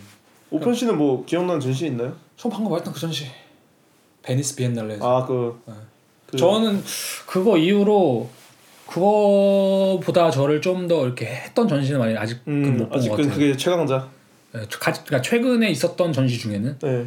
예, 가장 그게 좀 기억에 남는 편인 음. 것 같아요. 왜냐면은 그것도 약간 어떤 느낌이냐면은 작업 하나 하나가 좋다는 느낌보다는 음, 음, 그 공간의 분위기가 되게 끝장나는 느낌. 음, 그게 되게 중요한 것 같기도 해요. 뭐 깔끔한 좀 white cube 공간인데 뭐 거기 이제 벽에는 막 수채화 이런 게 좀 걸려 있고 가운데 인형 같은 게 있고 막 음. 음악도 있고 막 철조망 같은 그 교도소의 철망이라고 하나 뭐라 그러죠? 음, 그런 게 있는데 그냥 그런 전체적인 분위기가 아, 그 너무 좋더라고 저는 음, 그게. 음, 그래서 저가 저도 그래서 그런 생각이 좀 요즘에 들더라고요. 작업을 할 때 보면은 아 이걸 내가 어디까지 생각하고 해야 되지? 음. 라는 생각. 음, 단순히 내가 작업 하나에 집중해야 되나? 음. 전체적인 그림을 보느냐? 그러니까 그 물론 맞아, 뭐, 그게 좀 어려운 것 같긴 해. 그러니까 그다음에 젊은 작가 입장에서는 그게 쉽지 않거든요, 사실. 음. 그러니까 작업을 쉽게 쉽게 열심히 하는 애들이나 아니면 그런 작가들을 보면은 공통적인 특징이 그거예요, 사실. 작업 하나에 되게 많이 집중을 해요. objec, 음, object라고 음, 할수 음, 있는. 그죠. 뭐 비디오 작 비디오 작가는 비디오 그 영상 자체에 신경을 쓴다든가 뭐 아니면은 뭐 조각을 하는 사람이 조각물 자체 뭐 회화하면 회화 캔버스 자체 신경 쓴다면은 근데 그걸 좀 더 넓은 의미에서 볼 때 넓은 시각에서 볼 때 뭐 공간 자체에 대한 어떤 구상할 때 installation 자체를 구상할 그죠. 때 그 되게 젊은 작가로서 더 막막한 것도 있는 것 같아요. 그죠. 왜냐면 버니 로저스 편에서 저희가 막 되게 거대한 규모의 전시 다뤘잖아요. 근데 그거를 할 수 있는 작가는 사실 선택받은 작가거든요. 음, 그러니까 그 기회가 주어진 작가가 할 수 있는 거지. 음, 분명히 그럴 거예요. 예를 들면 메시로 메시로 치자면은 세상의 메시보다 아니면 김연아, 박태환 선수보다 뭔그뭐 축구든 뭐 그 피겨 스케이팅이든 수영을 잘하는 사람은 많을 수 있어. 근데 중요한 그 기회가 주어지냐 안 주어지냐 차이도 분명히 있을 거거든요. 음, 왜냐면 김 김연아 선수보다 더 노- 더 나은 재능을 가진 사람이 뭐 태어나서 평생 피겨 스케이팅 안 할 수도 있어요. 아 그죠. 그런 식으로 바라보죠. 그죠. 근데 그런 측면에서 보자면은 뭐, 내, 뭐 제가 아니라 누군가가 뭐 버니 로저스보다 더 잘할 수 있겠지. 그런 그죠. 큰 공간이 주어졌을 때. 네. 근데 단순히 그게 그걸 잘하고 못하고의 문제가 아니잖아. 거, 거기까지 오르느냐가 먼저 문제기 때문에. 그죠. 아 그런 걸 근데 봤을 때 그거를 보여주는 거는 자기의 역량인 것 같아. 영향인 것 같아. 내가 내 재능이 뭔지 깨닫고 딱 빨리 보여주는 것도 중요한 것 같아. 그래서 그런 약간 괴리들이라고 할까? 음, 이걸 내가 object 기준으로 가져갔을 때, 아니면 음. 내가 object 형 작가가 아닐 수도 있잖아. 굳이 따지자면. 그죠. 그럴 때 그럴 때 나는 어디까지 이걸 가야 돼? 왜냐면 이게 뭐라고 해야 될까? 경제적으로 볼 때, 그러니까 그냥 금전적으로 볼 때, 그죠. 이런 공간이란 공간이란 개념을 덮을 수 있는 작업은 그냥 구, 규모 자체가 되게 커야 되거든요, 사실. 그죠. 그런 걸로 봤을 때. 음. 아니면 정말 영리하게 뭔가 작은 거 하나로 뭔가 확 포인트를 준다던가. 네, 그런 의미에서 확실히 베니스 비엔날레라든지 그런 뭐 큰 전시 같은 데서는 분명 작가의 기량 확실히 볼 수 있겠죠. 음, 음. 물론 진짜 너- 좋고 넓은 공간에서도 작업 object 하나에 집중해서 하는 작가도 있을 것이고 음. 당연히. 그죠. 그 라파엘라 포겔 작업 중에 네, 네. 그 브레겐츠에서 한 것 중에 넓은 그 하, 뭐라죠? 체육관 느낌으로 뭐라죠? 할래? 그 공간에 네, 네. 그 천장에서부터 두 개의 사자. 사자, 석상만 네. 밖에 놓은 거죠. 코에 피어싱으로 쐬고 네. 죽어서. 그렇죠. 저는 그게 진짜 세다고 느꼈던 게 그 전체 공간에서 유일하게 맞아요. 중력이라는 개념을 느낄 수 있는 게 그거거든요. 음. 그러니까 중력이라는 개념을 잘 끌어왔다 생각한 게 쇠구슬이 가지고 있는 무거움 있잖아요. 무거움 있지. 그리고 그 사자상 자체가 가지고 있는 무거움. 그 엄청난 무거움 있지. 이거를 두 개를 이렇게 마주보게 음. 걸어놨잖아요. 맞네. 근데 그 다른 공간에 무언가가 있었으면 그러니까 중력이라는 그 개념을 극단적으로 가져올 수 있게 되게 전략을 짰었다 생각하거든요. 음. 거기에 다른 오브제가 있었으면 이 무거움 감이 조금 덜 느껴질 수도 아 있는데 그렇죠. 뭐 그냥 뭐 의자 하나라도 네, 있었으면 네. 예를 들자면. 근데 그런 식으로 했다는 게 저는 참 영리한 것 같아요. 그러니까 어떤 식으로든 어떤 설치 작업도 그러니까 뭔가 자기가 확실한 컨셉이나 뭔가 목적성이 있으면은 조금 더 쉬워질 수도 있는 것 같아요. 음. 뭐냐면 나타 라파엘라 포게도 아마 그게 조금 더 확실했으니까 다른 것들을 확 뺄. 수 있는 거였고 그리고 그게 또 납득이 가고 나름 음, 그렇죠. 그런 게 참 재밌는 것 같아요. 그러니까 뭔가 설치라고 해서 뭔가를 꽉 채울 필요도 없는 거고 비울 필요도 없는 거고 또 이것도 약간 허무한 결론에 결국은 다다르게 되는 거죠. 그죠? 결국에는 끝에 잘 나오는 거가 음. 중요한 거다. 뭐 object 위주로 하든 뭐 공간 위주로 하든 그죠? 뭐 계산을 하든 안 하든 간에 새롭건 안 새롭건 간에. 그죠? 주어진 게 뭔가 없어요. 음. 그게 어려운 것 같기도 하고 뭔가 늘 무에서 창조한 하고 그러니까 예술은 확실히 그게 좀 힘든 것 같아요. 뭐냐면은 수학 같은 거는 뭐 이게 무슨 제가 수학과가 아니라서 뭐 수- 어떤 그냥 수학을 공부하시는 분들은 꼭 그렇지 않은데라고 음. 생각할 수 있겠지만 어쨌든 간에 그 과정들을 우리가 배우잖아요 실제로 네. 이게 요런 걸 통해서 이 답이 나오는 것이다 라는 거가 있다면은 예술 같은 경우에는 우리가 그냥 흔하게 보는 게 답, 답만을 언제나 보고 있는 거거든요. 음, 뭔 느낌인지 아세요? 음, 아, 이 예. 풀이 과정은 없이 우리 네. 언제나 답만을 보고 있으니까 예. 그게 좀 답답한 느낌이 좀 있는 것 같아요 확실히 예. 그래서 약간 그 뭐냐 카탈로그나 어쨌든 작가의 관심을 갖고 책하는 건이나 뭐를 이렇게 좀 파고들어 보는 게 재밌는 것 같기도 해요. 음. 그러니까 이 사람이 어떤 식으로 시작을 했는지. 그렇죠. 그래서 그 아까 로버트 고버를 이야기한 이유가 그분이 이제 처음에는 그 뭐라 소변기랑 세면대를 만들었어요. 한 거의 5년 동안. 다른 작가는 욕을 한 거죠. 너너 작가야. 너 아직도 그 뒤샹의 레디메이드에 빠져서 이거 입는 거 아니야? 음. 근데 이제 고버는 내가 만들어야 될 것 같은 약간 일종의 사명감일 수도 있고 사실 세면대나 소변기라는 것도 되게 개인적인 공간이잖아요. 그죠. 특히 남성용 소변기는 한 명당 하나밖에 쌀 수 없는 그런 구조에 음. 돼 있고 뭐 그런 것들로 시작해서 자신의 이제 감정을 나중에 진짜 재밌는 게 세면대나 이 소변기가 변해요 조금씩. 음. 처음에는 하나 일반적인 세면대인데 나중엔 수도꼭지가 이렇게 위로 휘어져 이렇게 위로 휘어져 있거나 네. 아니면 이렇게 쭉 길게 늘어나 있거나 네. 뭐 그런 식으로 변형이 이루어지거든요. 네. 거기서 조금씩 어, 이 사람이 그냥 단순히 오줌 싸는 오브제를 말하려고 했던 게 아니구나 음. 라는 게 느껴지면서 이 작업 방식이 이어지는 게 재밌거든요 발전되고 음. 그 과정을 이렇게 딱 봤을 때 그 느낌이 있는 것처럼 사카인 씨 철학은 확고하네 그러니까 어떤 저 오늘만 살라 오늘만 살되 오늘 열심히 오늘이 오늘이 살면 내일이 되는 것처럼. 오늘 살면은 역사가 생기고 네, 미래가 생기고. 그렇죠. 그런 느낌으로 그냥. 그게 중요하죠 뭐. 네. 뭘 하든 간에. 요새 저는 좀 그렇게 생각하는 것 같아요. 음, 중요한 것 같아요 예. 그리고 뭐 좋은 작가든 좋은 전시든 뭐 말할 것도 너무 많아가지고 그죠? 그죠 사실. 좋은 전시를 제가 또 뭐 생각하자고 하면. 몇 가지 좀 얘기해 볼까요? 근데 한번. 뭐그 슈투트가르트에서 있었던 프란시스 베이컨 개인전 음 가보고 싶다 아, 정말 아 잊을 수 없는 경험이었고 음, 네. 그리고 또 기억나는 게 의외로 그 쉬른 museum에서 했던 존 암레더 전시도 좋았고 네. 어 그리고 베를린에서 아 제가 베를린에서 또 무언가 전시를 하나 봤었는데 좀 충격적인 전시가 하나 있었는데 저도 몇 개 얘기를 하면은 그러면은 그 함부르크 네, 함부르크 그- 함부르크 네. 바노프에서 바노프. 예, 베를린인 거잖아요. 예. 거기서 이제 자비에 르로이라고 어, 퍼포먼스 하시는 분이 계세요. 네. 그분 작업을 보- 그러니까 그분이 전시죠 전시 작업 이제 보여주는데 그때도 되게 좋았던 기억이 있고 오, 몇 그런 식으로 몇 개 좀 있는 것 같긴 해요. 되- 반대로 되게 웃겼던 게 프란츠 베스트도 제가 정말 좋아하는 작가거든요. 근데 그분의 개인 회고전이 있었어요. 폼피두에서 프랑스에. 네. 그건 진짜 제가 저 너무 실망했어요. 아 실망했어 그죠? 제가 너무 열받아가지고 이 좋은 작업을 네. 이따구로밖에 전시를 못하냐. 왜 왜 왜, 섹션을 나눠서 네. 전시를 했는데 제가 그때 이제 아는 지인이랑 갔었는데 제가 이렇게 실토를 했어요. 프란츠 베스트 팬으로서 이거는 프란츠 베스트 원하는 스타일도 아닐 뿐더러 음. 이걸 어떻게 퐁피두의 권위 있는 큐레이터가 이따위로밖에 못하냐라고 제가 혼자 성을 냈거든요. 한번 찾아봐야겠네. 네, 아니 했길래. 너무 정신 없었고 음. 너무 다 그 공간에 꽉 채워 넣으려, 넣으려고 하다 보니까 다 이렇게 밀집된 거예요. 음. 그리고 그 프란츠 베스트가 가진 역사적 그 작업의 서사를 이렇게 보여주려고 약간 디귿자로 돼 있었는데 네. 그걸 일일이 지나가는 게 너무 스트레스더라고요. 음. 그 중간에 네. 마이크 켈리와 프란츠 베스트의 인터뷰 함께한 영상도 있고 이 얼마나 흥미로운 자료를 음. 뒤편으로 빼둬서 왜냐 비디오는 공간이 어두워야 하기 때문에 음. 뭔가 이런 원리나 논리성을 따져서 음. 설치했더니 좀 짜증나더라고. 음. 그래서 느낀 거죠. 아 작가의 작업도 중요하지만 전시는 그만큼 그에 못지않게 존나 중요하구나. 음. 전시를 구리게 하면 작업이 깎이는구나라고 느꼈죠 그때. 그렇죠 그렇죠. 예. 그런 것도 있어요. 오펜 씨도 있나요? 뭔가 작업은 좋은데 전시가 구린 거. 구린 전시라. 네.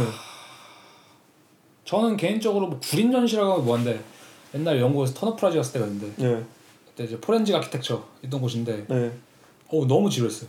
그러니까 포렌직 아키텍처가 지루했다기보다는 그 터너 프라이즈 전시 방식이 예. 그냥 이제 가운데 뭐 홀 같은 게 또 있다 치면은 이제 네 개 방인가 이렇게 나누는데 거의 대체적으로 다 다큐멘터리 작가예요 그냥 음, 왠지 모르겠는데 음, 와 근데 그걸 보고 있으면 죽겠는 거예요 그냥 음, 그 다음에 공간도 다 어두워 그냥 다 비디오니까 거의 그죠. 그럼 뭐 내가 작업을 보러 온 건지 약간 너무 매력 없는 것 같기도 하고. 네, 너무 매력이 없더라고 음. 저 포렌직 아키텍처 진짜 좋아하거든요 네. 근데 거기 있으니까 그냥 뭐 그냥 그런 작업들 중 하나로밖에 안 보이고 음. 그냥 다큐멘터리식 작가 아, 그러니까 작업들이 사실 다 좀 비스무리하잖아요 어떤 네, 면에서 네. 그러니까 이게 그냥 전시 자체가 너무 일맥상통하니까 다 다른 작가인데 음. 이게 뭘 재미를 느껴야 되는지 모르겠고 음. 그러니까 그런 뭐 competition들이 되게 많잖아요 어쨌든 간에 한 몇 명의 nominee들 뽑아놓고 그죠. 뭐몇 개 전시 보여주는 식으로 근데 그런 것 치고 너무 일맥상통하니까 그냥 그런 전시가 어려운 것 같아요. 큐레이터 입장에서도 음 뭔가 여러 명의 작가를 동시에 이렇게 전시하는 것들 있잖아요. 그죠 뭔가 제가 어디 카탈로그에서 봤었는데 좀 전설적인 몇 개 전시들이 있어요. 네, 네. 어떤 전시인지 이름이 기억이 안 나서 정말 죄송한데 청취자분들한테 그 전시에서의 딱 좋은 전시들의 특징은 그러니까 여러 작가들을 같이 보여줄 때 좋은 전시들의 특징은 그 작가들이 가지고 있는 본인들도 몰랐던 공통점을 주제로 걸고 하더라고요. 오히려 네, 큐레이터가 좋은 큐레이터가 아 좋은 작가들이 가지고 있는 자신들도 몰랐던 같이 가지고 있는 맞아. 동시대적 특성 있잖아요. 그것들을 가지고 그걸 비틀어서 딱 내놓았을 때. 저 진짜 그 추천해 주고 싶은 전시 추천해드리고 싶은 전시가 있는데 네. 저도 가보진 않았는데 저도 그 뭐 영상이랑 그냥 이제 사진이나 네. 뭐 이제 팜플렛 이런 식으로 봤는데 네, 네. 하, 어디서인지 저 기억이 안 나는데 저 나중에 링크를 꼭 달아드릴게요. 근데 네. 아 new materialism인가 수잔나 페퍼가 이제 curating한 전시인데 네. 그 materialism 그러니까 새로운 material에 대한 오. 전시가 있었는데 네. 어디서 한 거죠? 아, MMK인가요? 아니 MMK가 아니, 아니라서 저가 지금 이름 기억이 안 나는데 꼭 달, 달아드릴게요. 지금 다른 네, 데 기억이 네. 안 나네. 네. 전 그 전시가 되게 좋더라고요. 그 한번 추천. 그게 약간 이제 사칸 씨가 방금 말한 것처럼 좀 다른 작가들을 네. 어, 어떤 그런 new materialism, 뭐 음. 새로운 재료, 물성이라고 해야 될까? 음. 그런 지점에서 엮어놓은 건데, 어 되게 전시가 좋아요, 확실히. 분- 되게 신진 작가들도 많고 한데 다 되게 다채로운데 다 완전히 어 새롭다라는 새로운 메, 그 메, material, 새로운 재료, 뭐 새로운 물성이란 게 아 약간 요런 것인가? 음. 라는 생각이 들 정도로 완전 다 개성들이 다른데 이것도 하나를 좀 묶인 잘 이렇게 정제시켰거든요. 그죠. 아, 그러니까 사실 저는 큐레이터의 역할이 있다라고 하면은 좀 사조를 만드는 것도 있는 것 같아요 그런 식으로. 음, 그죠. 예, 예. 그죠. 그 수잔나. 페퍼가 똑같이 한 것 중에 그 museum 전시 있잖아요. 저희 야나오 네, 네, 그, 소개시- 네. 그 전시 가보셨어요? 가봤죠. 그것도 정말 좋지 않았어요? 아 그것도 정말 괜찮았어요. 개인적으로 정말 좋았던 전시 중 하나. 그러니까 그런 식으로 동시대적인 작가와 저희랑 살고 있는 동시대적인 작가와 이미 죽은 작가들의 그 전 작업 방식이나 음, 맞아요. 나열을 정말 잘했더라고요. 그러니까 뭐 전시 중에 베스트다 이렇게 뽑기 어려운데 분명히 좋은 전시 맞아요. 네. 그 누구죠? 그때 온카와라 그분 작업 중에 온카와라 작업 너무 유명하잖아요. 네 맞아요. 그 자신이 그림 그릴 때 날짜를 적잖아요. 네. 그분이 이제 약간 smoking room을 만든 게 있더라고요. 맞아요. 그거 와 그게 좀 좀 새로웠어요. 왜냐면은 내가 가지고 있던 한 작가에 대한 고정관념을 깨준 느낌. 음. 내가 항상 그 각 작가마다 대표 작업이 있고 그거에 대한 이미지가 자연스럽게 형성되잖아요. 음. 그걸 생각을 할 때. 근데 그걸 딱 깨준과 동시에 그 앞에 이제 놓여져 있는 다른 작업 있잖아요. 저는 어. 저는 약간 그 뮤지엄전에서 재밌었던 이유가 그 제목이 뮤지엄이라서 되게 재밌었어요. 그냥 너무 그냥 뮤지엄이라서. 그러니까 예를 들면 뭐몇몇 몇 년도부터 몇 년도까지의 뭐 예술 이런 식이 그런 제목이 아니라 음. 뮤지엄 전이라고 하고 그 작업들을 봤을 때 분명히 느껴지는 다른 지점들이 분명히 음. 너무 많았거든요. 온카와라 같은 경우도 smoking room을 만든 작업은 있을 수 있지. 음. 중요한 건 museum이라는 제목을 달고 있으니까 그게 이제 뭔가를 이제 되게 메타적으로 받아들이게 된다고 해야 되나? 그죠. 예. 그죠. 그죠. 실제로 그 뭐 그런 걸 의도했을 거고 분명히 음. 그런 점에서 봤을 때 그냥 그 전시가 가지고 있는 장점이 그런 데서 많이 들었던 음. 것 같아요. 음. museum을 되게 메타적으로 생각하게 해주, 음. 해주는 그런 좀 역할이 좀 있었던 것 같고. 회고전도 그래요. 제가 뭐 프란츠 베스트 아까 얘기했지만 같은 퐁피두에서 열렸던 사이 톰블리 회고전은 네. 굉장히 좋게 봤거든요. 네. 뭔가 거슬림이 없어서 좋았어요. 확실히 음. 프란츠 베스트 저는 거슬림이 너무 많았고 음. 사이 톰블리 저는 같은 회고전임에도 불구하고 뭔가 정렬을 잘 해놓은 느낌이 있었죠. 그러니까 이게 전시를 하는 거든 뭐 작업을 만든 거든 참 그 한 끝이 중요한 맞아요. 그러니까 미술도 사실 미술도 한 끝이에요. 어떤 프로의 세계든 똑같지만. 한 끝이란 게 사실 이제 통찰력이라고 저는 생각하긴 하는데 음. 왜냐면 지금 어디 어떻게 건드느냐에 따라서 너무 달라지는. 그러니까 음. 간, 너무 쉽다면 쉬운 게 사실 예술이거든요. 아 그죠. 예, 예. 어렵다면 어려운 게 또 예술이고. 어, 일단 답도 없는 게 예술인 거고. 그죠. 예. 그래서 어떻게 될 것 같아요? 솔직히 말하려면. 어떻게? 다음 다음 전시들. 그러니까 저희가 지금까지 전시를 얘기를 했지만 음. 이 다음 전시가 궁금하잖아요. 그러니까 근데 실제로 요즘에 드는 네. 생각이 이제 제가 최근에 아까 클럽하우스 얘기했잖아요. 근데 클럽하우스 잠시 들어갔었는데 거기서 이제 뭐 요한 쾨니히나 어, 아그 사람이 하는 클럽하우스 있어요? 근데 뭐 여러 가지 여, 여러 분들이 하려고 계시더라고요. 네.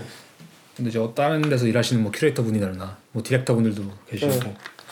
들어와서 얘기를 들었는데 시- 뭐 그쪽은 이제 약간 좀 더 마케팅 같은 느낌이 좀 셌는데 뭐 인, 인터넷 전시라든지 뭐 인스타 아 전시 온라인으로. 뭐 온라인 전시 뭐 이런 것들을 되게 좀 진지하게 얘기를 하더라고요 실제로 음, 저는 약간 그냥 알터나티브인가 그냥 대안인가 음뭐 대안이 아니라 아, 생각했었는데 계속 그것에 대한 얘기를 많이 하더라고요 음. 생각보다 그래서 그걸 듣고 나니까 아 또 진짜 뭐 이런 식으로 이걸 완 그냥 완전히 코로나 때문에 일어난 해프닝이라고 음. 생각하진 않는구나 뭐 이런 생각 들어서 좀 그거에 대해서 얘기를 좀 해보고 싶더라고요 근데 저는 온라인 전시를 뭐, 뭐 엄청나게 부정적으로 혹은 긍정적으로 보지 않지만 제가 온라인 전시를 개인적으로 보면서 불편한 거는 내가 어쨌든 저 장소에 존재하지 않는다는 느낌 알아요? 음, 제가 초등학교 2학년 때 컴퓨터와 실습 시간 아시죠? 네 컴과라고 하죠. 건가 컴과 시간에 처음으로 본 전시가 있어요. 전시 예, 이제 백제 시대를 전시하는 박물관이거든요. 음, 그 어디였죠? 부여에 있는 네 중앙 어쨌든 부여 중앙 박물관이요. 아, 실제로 가서 예. 네. 아니 아니요 온라인으로. 아 온라인으로 예. 네. 거기 이제 그 공간에 들어갈 수 있긴 했어요. 그때 음. 당시에 제가 초등학교 2학년 때 컴퓨터 기술로 생각해 보세요. 그 조악한 마우스로 클릭을 해가 볼 마우스 때를 빼고 클릭을 해가면서 본 거였는데 저 너무 신기하고 너무 두근거렸거든요. 음, 내가 뭔가 그곳에 있는 느낌? 어, 근데 세월이 지나고 나서 음. 라라 크로프트 게임, 툼레이더 그리고 뭐 저희 많은 게임 있잖아요. 뭐 3D 게임, FPS 게임들을 거쳐가면서 제가 무뎌지더라고요. 그지 무대가 이 온라인 전시에 있어서의 저의 느낌은 첫 번째 무뎌짐이에요. 새롭지가 않죠 네. 내가 그 직접 공간에 가서 그걸 체험하는 것과 그 감각만을 가지고 온라인에서 어쨌든 필터를 가지고 체험하는 건 다르거든요. 음. 그래서 저는 그 불편한 감정이 계속 그 나와 작업 사이를 좀 뭐라죠 간격을 띄우는 것 같아서 좀 집중이 안 되더라고. 확실히 저도 온라인 전시 자체 지금 온라인 전시 자체는 되게 부정적인 입장인 게 한마디로 대안이라는 느낌이 너무 강해요. 지금. 아 그렇죠 그렇죠. 그러니까 예를 들면은 온라인 전시라거나 뭐 어떤 특정한 플랫폼에서 있는 전시라면은 그거 그러니까 당위성이 있어야 된다 생각해요. 이게 뭐냐면은 지금 당위성 있지 음. 네. 코로나가 있으니까. 네. 근데, 단, 근데 그것이 하나의 매체로서 계속 롱런하기 위해서는 어떤 그 당위가 좀 있어야 된다고 생각하는데 그죠. 그 당위가 뭐냐 여기서 전시가 돼야 되는 이유 우리가 이걸 온라인으로 봐야 되는 이유 음. 그러니까 지금 우리가 못 가니까 보는 거잖아 음. 근데 그런 게 없었다 가정했을 때 단순히 그럼- 세상이 발전한다고 우리가 이걸 온라인으로 해야 되나? 라는 느낌이 있는 거지 그럼 다음 세대에서 약간 이런 거를 일부러 전략 포인트로 들고 오는 사람이 있을 수도 있겠네요. 그러니까 온라인으로 봐야 더 재밌는 전시 이런 거. 있죠 당연히 네. 저 왜냐면은 그러니까 예술계가 지금 온라인을 활용하는 방식은 말씀하신 것처럼 기존에 있던 미- 그런 기술들을 그냥 갖고 오는 거잖아요 사실 음. 근데 중요한 거는 그 지점을 넘어섰을 때 분명히 온라인 전시가 음, 의미가 있을 음. 거라 생각해요. 예를 들면은 그러니까 게임 회사처럼 그러니까 게임 회사도 새로운 게임을 발명하려고 하고 뭐 새로운 게임 시스템을 만들려고 하고 음. 새로, 새로운 이제 게임 장르를 만들려고 네. 한 노력들을 통해서 그 새로운 게임이 나오는 거잖아요. 그죠 그죠. 지금도 카피 게임들도 되게 많이 나오지만 동시에 새로운 게임도 많이 나오는데 카피 게임 자체는 우리가 재미가 없죠. 똑같은 이유로. 음. 우리가 이미 너무 알고 있는 시스템이기 때문에 음. 새로운 게임이 재밌는 이유는 아까 말씀하신 것처럼 뭐 내가 그 백제 음. 박물관 네. 그걸 보는 것처럼 그렇죠. 새로운 시스템이 되게 재밌는 거거든요. 그죠. 아니면 새로운 어떤 context 건드린다는 거. 예를 유명한 게임 이제 와우 같은 거. 근데 와우 같은 것들도 옛날에는 아 내가 이 온라인 세계에서 내 아바타가 네. 내 스스로가 뭔가 새로운 역할을 하고 있고 내가 여기서 어떤 하나의 뭐 역사를 써나가고 있고 내가 한 소속감을 여기서 느낄 수 있고라는 거가 되게 재밌는 핀트로서 음. 작동했을 거고 그다음 그 당시 사람들은 그것 때문에 더 많이 거기서 그죠. 이게 단순히 그냥 뭐 이 스토리가 재밌네 이 skill이 좋네 이 문제가 아니거든요. 그죠 그죠. 근데 그런 식으로 분명히 다른 핀트를 건드릴 수 있는 것들이 계속 나와야 된다는 거고 그죠. 게임 시장도 분명히 그렇게 노력하고 있어요 예를. 들면 근데 예술은 그걸 노력하진 않고 있죠 확실히 그죠. 지금 그냥 우리 갖다 쓰는 거지 약간은 좀. 애매한 스탠스죠. 엄청 어쩌면 가장 최전선에 있어야 할 가장 뭐라지 radical 뭐라죠? 급진적인 급진적으로 있어야 할 장르가 네. 예술이라는 장르가 조금은 오히려 지금 이 시대에 조금 뒤처진 느낌도 있고 그러니까 이걸 어떻게 생각하냐면 어, 되게 그 의존성이라고 생각하면 될 것 같아요 이 예술이라는 장르가 다른 곳에 의존하고 있을 땐 분명히 그 미- 아무런 재미가 없거든요 음. 그러니까 예술이라는 게 아니라 모든 장르가 그래. 의존성이란 거는 사실 개인의 특성 아니면 그 고유의 그 특성을 발휘시키는 장치가 아니거든요. 그죠. 근데 지금 예술의 온라인이나 아니면 뭐 그런 것들 많이 의존하고 있다고 봐요. 음. 기존에 있던 것들을. 그죠. 근데 이제 그런 것들 보면 뛰어넘 잠깐 말씀하신 것처럼 그죠. 언젠가는 나올 거고 뭐 음. 전시도 그렇게 나올 수도 있죠. 근데 어쨌든 확실한 건 지금 당장은 그냥 그거 자체가 조금 약간 멈춰 있는 상태. 뭐 라는 다이슨 없다 뭐 아니면 저희가 말하는 게 기술적 진보를 얘기한 게 아니라 그죠. 그죠 뭐 기술적 기술적으로. 진보한 미술 작업이 좋은 작업이다라는 게 아니라 뭔가 이 지금 이 온라인 전시라는 것을 정말 아직까지는 잘 이용하는 작가를 못 본 느낌. 의존성이라는 건 좀 애매한 말이고 다시 말하자면 그거예요. 내가 이걸 온라인으로 해야 되는 이유. 아 그렇죠 그렇죠. 그러니까 와우 아까 얘기를 들었잖아요 게임. 네. 근데 와우 같은 경우를 제가 아까 말했던 거랑 비슷하면 그게 그냥 뭐 그 당시 뭐 그래픽으로 좋았을 수도 있겠지. 음. 그럼 그렇지만 그게 중요한 게 아니잖아. 음. 그것이 건드리는 뭔가 뭐 소속감 있는 다른 영역의 것이 있어야 음, 되는데 음. 지금은 그냥 의존성이라고 말한 게 그 또 너무나도 표면적으로 그냥 어, 내 작업을 그냥 인터넷에 보여주는 거야. 음, 그러면 안 되죠. 어, 그게 아니라 거기서 나오는 다른 context가 있어야 된다는 거지. 음, 아. 그 재밌는 그 포인트네 확실히. 예, 그게 없으면 사실 저는 온라인 작업 의미가 없다고 생각해요. 음. 분명히 근데 온라인 전시만이 할 수 있는 것들이 분명히 있을 것 같긴 음, 해요. 음, 음. 뭐 기술적으로 지금 안 될 수도 있는 거가 음. 있을 수도 있겠지만 어쨌든 간에 뭐 누군가 노력을 하고 더 고민을 해본다면 음. 그런 것들 많이 나올 텐데 그러니까 실제로 철학도 그래요. 뭐 철학도 보면은 미디어 철학 같은 것도 실제로 있거든요. 네. 근데 그런 것들 계속 발전을 해야 된다고 생각해요. 아 이름이 갑자기 카플라였나? 기- 이름이 갑자기 기억이 안 나는데 그런 식의 독일에도 유명한 미디어 철학자가 있고 네. 실제로 요즘에 서점이나 뭐 이제 뭐 미술관 같은데 서점 같은 거 있잖아요. 네. 근데 가보면 미디어 관련된 책도 되게 많이 그죠. 나오거든요. 계속해서 연구를 하니까. 네, 인터넷이나 뭐 아니면 뭐 기술이라든지 음. 여러 가지 테크놀로지라든지 여러 가지 그런 미학이나 음. 그런 것들 계속 발전이 되고 있는데 그런 것들이 확실히 좀 이제 실제 미술 어, 작품에 적용이 될때 음. 그때 우리는 그렇게 생각할 수 있, 죠아 이게 이걸로 만들어져야 되는 예술이구나. 음. 그때는 분명 우리가 아, 예술이 단순히 물질적일 필요가 없고 음. 이것도 예술이 될 수 있겠구나라고 생각하는 날이 올 것 같긴 해요. 음. 확실히. 음. 근데 물론 이것만 이렇게 가야 된다는 건 아닌데 그러니까 예술은 이 늘, 장르로 한정했을 늘. 다양성을 내포해야 되지만 지금 오펜 씨가 보기에 이 온라인 전시가 주는 느낌이 아직은 뭔가 그 당위성이라보다니까 뭔가 이걸 정말 잘 이용한 작가가 없다. 이 온라인 전시를 해야만 하는 느낌이 음, 해야만 하는 있죠. 작가가? 없는 거지. 그건 저도 확실히 공감하는 것 같아요. 그러니까 음, 뭔가 아직까지는 딱 말하는 대로 뭔가 이거를 이래야 돼서 하는 느낌이 아니라 그러니까 이거를 기능이라고 표현하면 될 것 같아. 약간 코로나기 때문에 해야 되는 느낌 있잖아요. 코로나라서 어쩔 수 없- 없이 하는 느낌도 있고 맞아. 예. 확실히 그게 좀 음.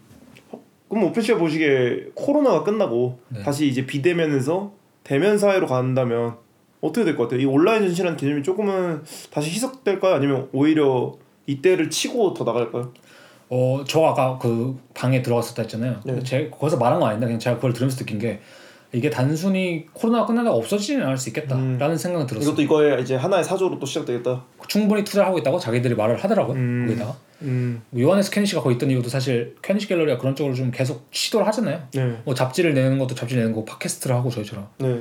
거기다 이제 그 온라인 그 VR이라고 하나 예. 뷰는 같이 이렇게 만들고 예, 예. 3D 360도 애플도 마- 아 애플이나 앱도 만들었잖아요. 그쵸 앱도 만들고 예. 요즘 어큐트 아트라고 이제 그런 거 관심 있으신 분들은 좀 거기 가시면 같은 거 보죠. 그앱 아 앱으로 해서. 앱도 있고 이제 사이트도 있는데 거기 가면 이제 그런 AR이라든지 네. VR 관련 작업들이 되게 많이 있는데 네. 그거예요 사실 예술에서 저는 예술이 되는 지점이 하나 있다고 생각하면 기능성이 상실됐을 때라고 생각하거든요 음. 그러니까 상실일 수도 있고 그게 음. 다른 걸 덮이는 걸 수도 있는데 어, 아직은 그 기능성이 되게 너무 부각된다고 생각해요 그러니까 VR도 아, 그 보면은 기능성이 드러나는 느낌. 네, 음. 온라인도 보면은 기능적인 거거든요 음. 온라인 전시도 보면 음. 근데 그 기능성이 사라질 사라질 때 저는 그 미학이란 게 좀 등장할 수 있다고 그 생각해요 아까 제가 말한 제가 불편하다 느끼는 그 핀트인가 봐요. 네. 기능성이라는. 게. 기능성이란 거 그러니까 뭔가 미술 자체의 미학이 눈에 띈다기보다는 그 작동 방식이 더 눈에 띄는. 그러니까 예를 들자면 우리가 그냥 전시를 볼 때 뭐 어떤 방식이 될지 모르지만 360도 전시라고 생각했을 때 360도 전시는 우리가 마우스를 이렇게 왼쪽 버튼을 누르고 돌려야 돼요. 드래그를 해야 되잖아요. 예, 예, 예. 근데 우리는 이 버, 이 누르는 버튼과 이걸 드래그하는 거의 기능성을 우리가 너무 알고 있거든요. 음. 그러니까 인- 온라인 세계에서 그거는 너무나도 기능적인 역할밖에 음, 없거든 음, 사실. 음. 버, 버튼을 클릭하는 거. 그죠. 버튼을 클릭하는 거 우리가 미학이라고 생각하지 않아요. 음. 그러니까 그렇기 때문에 오히려 차라리 유튜브나 이런 데서 뭐 딸깍 딸깍 딸깍 이런 소리 막 윈도우 동동동동 하면서 노래를 만들 때 우리가 어 재밌다라고 느낄 수 있는 이유가 이것들이 기능적인 아, 어떠한 그게 것이 더 아니라 어, 어. 다른 것을 쓸 수 있구나. 라고 드러났을 그때 때. 우리가 좀 재밌다고 느낄 수 있는 핀트가 그죠. 있는 건데 네. 온라인 전시에서 그런 걸 사용하는 건 아니잖아 사실. 그죠. 근데 우리가 뭐 레디메이드 똑같은 거잖아 사실. 그죠, 그죠, 그죠. 화장실 그 변기를 가져다 놓고 그 기능성을 상실시키는 상실시킬 때 어떤 미학이 탄생하는 것처럼 그죠. 온라인 전시나 온라인 작업들은 아직 그런 것들이 너무 많다. 음, 아 이해했어요. 네. 음. 재밌는 포인트네 확실히. 제 근데 생각- 그거는 또 재밌는 게 다음 세대한테는 제가 처음 그 백제 그그 박물관을 경험했던 것처럼 우리 다음 세대 어린 아이들은 아직 이줌 이제 손가락 줌하는 개념이 네네. 현실 그 자체란 말이에요. 그죠. 그러니까 그때 되면은 혹시나 이 줌에서 어떤 온라인 전시를 바라보는 게 기능적으로 전혀 뭐라지 거리낌이 없는 느낌? 그때 확실히-? 필터가 아니에요. 네, 그때 확실히 많이 체화가 된 이들. 이들이기 때문에 궁금하네요. 네. 다른 인류일 수 있기 때문에 그렇죠 아무래도 네. 그래서 제가 생각하는 온라인 전시 뭐 이런 거에 대한 부정적인 입장은 없지만 음, 가능성은 충분히 있다 생각해요 음. 근데 지금 당장은 많이 좀 부족한 거는 음. 맞는 것 같고 오편 씨는 향후 어떤 작업을 하고 싶으세요? 그러니까 뭔가 그런 느낌적으로 이야기를 했을 때. 근데 저가 제 작업을 얘기할 때 뭐 굳이 미래적으로 바라볼 필요 없는 것 같고 네, 네, 왜냐 어쨌든 제가 뭐 죽을 때 돼봤자 얼마나 변하겠냐 이런 생각도 좀 있기 때문에 네. 근데 제가 개인적으로 어떤 그냥 작업 포부 네, 포부. 하, 어려운 질문이네 네. 포부를 지- 질문한 것 제가 이미 약간 모순일 수도 있나요, 제한테? 그죠 오늘만 오늘만. 사는 사람이 내일을 물어본다. 작업은 좀 방향성이나 좀 뭐 포부 아니면 뭐다뭐 바램? 아 저는 아까 얀보 같은 느낌이 음. 좀 저는 그냥 그 사람 작업을 아까는 대충 설명했는데 그냥 그런 느낌일 것 같아요. 그냥 사람 그러니까 예술이란 필드 내에서 음, 가장 예민하고 오, 좀 가장 좀 뭐랄까 철저한 작가 중 한 명인 것 같아요. 음, 그 근데 사실 그게 저는 장점이라 생각하거든요. 음. 그러니까 이게 사람이 모든 면에서 예민할 수 없겠지. 근데 이, 내가 하는 직업이 예술이잖아요. 근데 그 안에서 그냥 내가 다루고자 하는 거에 대해서 철- 확실히 좀. 내가 다루고자 다루고자 하는 내가 신발을 만든 사람이면 그 음. 안에서 가장 예민한 사람이 되고 음, 싶은 음, 거. 그러니까 딱 그 얘기잖아. 저 사람 이거 하면 뭐 할까? 음, 그런 이런. 느낌처럼. 음. 어, 좀- 좋은 포인트인 것 같아요. 그런 작업을 좀 하고 싶다라는 네. 욕망은 있죠. 네. 어떠한 좀 뭐 즉흥적인 작가들 있잖아요. 막 정신 나가 있는 네. 사람들. 그런 사람들도 자기 작업에서 예민한 포인트가 확실히 있거든요. 저 반 고흐도 막 그런 유명한 거 있잖아요. 그죠. 나는 술을 이 압생트를 마시자니 노란색을 할 수 없다. 그것도 예, 그것도 그 회화 안에서 예민한 압생트. 노랑 네, 압생트 yellow. 네, 그런 것처럼 그렇죠. 그 예민함을 갖고 싶은데 이 세상이 날 그렇게 놔두질 않네. 이 세상에 참 스트레스도 많고 그것도 축복받은 삶이야 어떻게 보면 그렇게 생각하는 거. 그거는 이제 어떻게 보면 저는 생각엔 훈련인 것 같기도 해요. 예민도 훈련이죠. 훈련이죠. 어, 예민도 훈련이고 무딤도 훈련이고 그쵸 뭐 관지점도 계속 타면 뭐 태우면 어, 안 그런 나간다는 말도 있고. 진짜 약간의 어쩌면 타고난 건 조금 다를 수 있겠지만 뭔가 그 부분은 확실히 훈련인 것 같아요. 예, 예. 집중력이 좀 필요한 것 같기도 하고.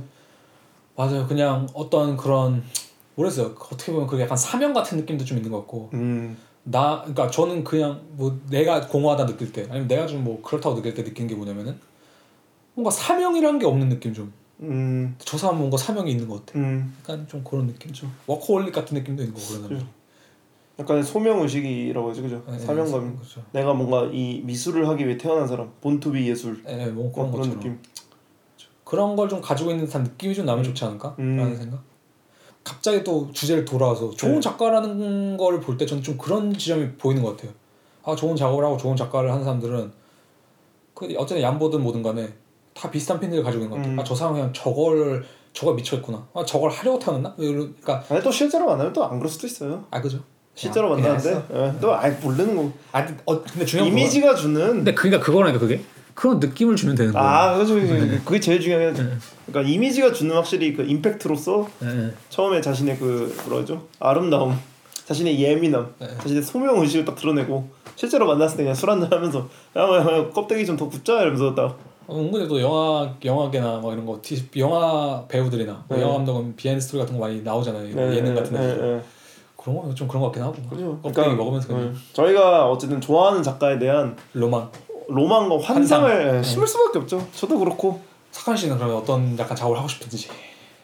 어 글쎄요 저는 현재 시점에서는 일단 또 오늘만? 오늘만 아 그런 거 생각하기 싫다 지금은. 네, 지금은 생각하기 싫은 것 같아요 맞아. 생각은 해야 되는 거 알고 있고 생각하고 있지만 굳이 최근에 조금 영향이라기보다는 조금 좋았던 것들이 어제 봤던 영화 음. 글리너라고 하죠 이삭 줍는 사람 어, 거기서 다 본- 느낀 게 그냥 와 삶은 투쟁이고 내가 살아남기 위해 할 수밖에 없는 일을 하는 것처럼 예술을 해보자 어 저거 말한 것도 비슷한 어, 거죠. 그게 되게 멋있는 태도인 것 같아요 그냥 배고픈 사람이 그 쓰레기통을 뒤져서 음식을 먹고 혹은 추수가 끝난 뒤에 그 남은 고격 뭐죠 곡식을 주워야 되는 운명 이게 약간 사도 바울 아시죠? 네, 사도 바울 이제 알렌 과디브가 쓴 게 있는데 네. 저 옛날에 그거에 관심이 많았어가지고 뭐 여러 가지 했는데 그거 비슷한 얘기를 하거든요. 그러니까 이거를 사도라는 개념이 사실 그 전달자라는 느낌이 있잖아, 그죠? 네. 그러니까 우리가 삶을 소명, 그러니까 소명이라고 하셨잖아요. 네. 그걸 부여받는 것처럼 산다는 게 사도의 삶이거든요. 음. 그러니까 나는 예술이든 어떤 좀 참된 삶을 살기 위해서는 좀 그런 사도의 입장을 가지는 게 맞다고 생각하거든요. 음. 어떤 의미로? 이게 뭐 예수의 부름이면 알지 모르겠지만, 음. 근데 예술 자체든 뭐 아니면 하시는 일이 뭐든 간에, 음. 음식을 팔든 뭐 회사에서 일을 하든 음.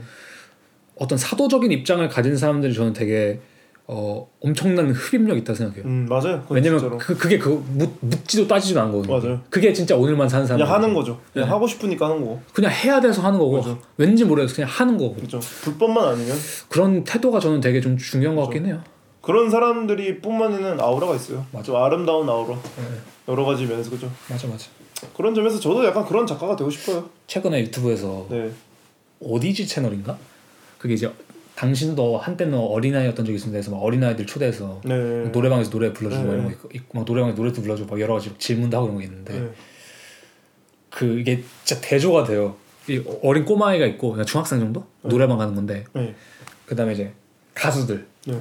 나왔던 분이 아마 백지영 씨도 계시고 네. 강산에 강산에 가- 씨도 계시고 또 막 신용재 씨였나 뭐 몇 명 이렇게 계세요 아무튼간에 근데 이 강산의 편을 제가 보는데 그 삶의 풍파를 막 북한까지 가서 노래를 부르고 온 사람이 있고 음. 그 자기 멋대로 막 무슨 개량 한복 입고 막 목 스카프 같은 거 하고 막 귀걸이 하고 있는데 막 그 아저씨랑 옆에 이제 약간 그 좀 요즘에 유행한 스타일로 이제 음. 옷을 입고 뭐 이제 머리도 자르고 뭐 이런 학생들이 딱 한 컷에 잡히면서 노래를 부르는데 처음엔 누군지 모르는데요 걔네가 음. 모를 수 있지 당연히 그죠 그죠.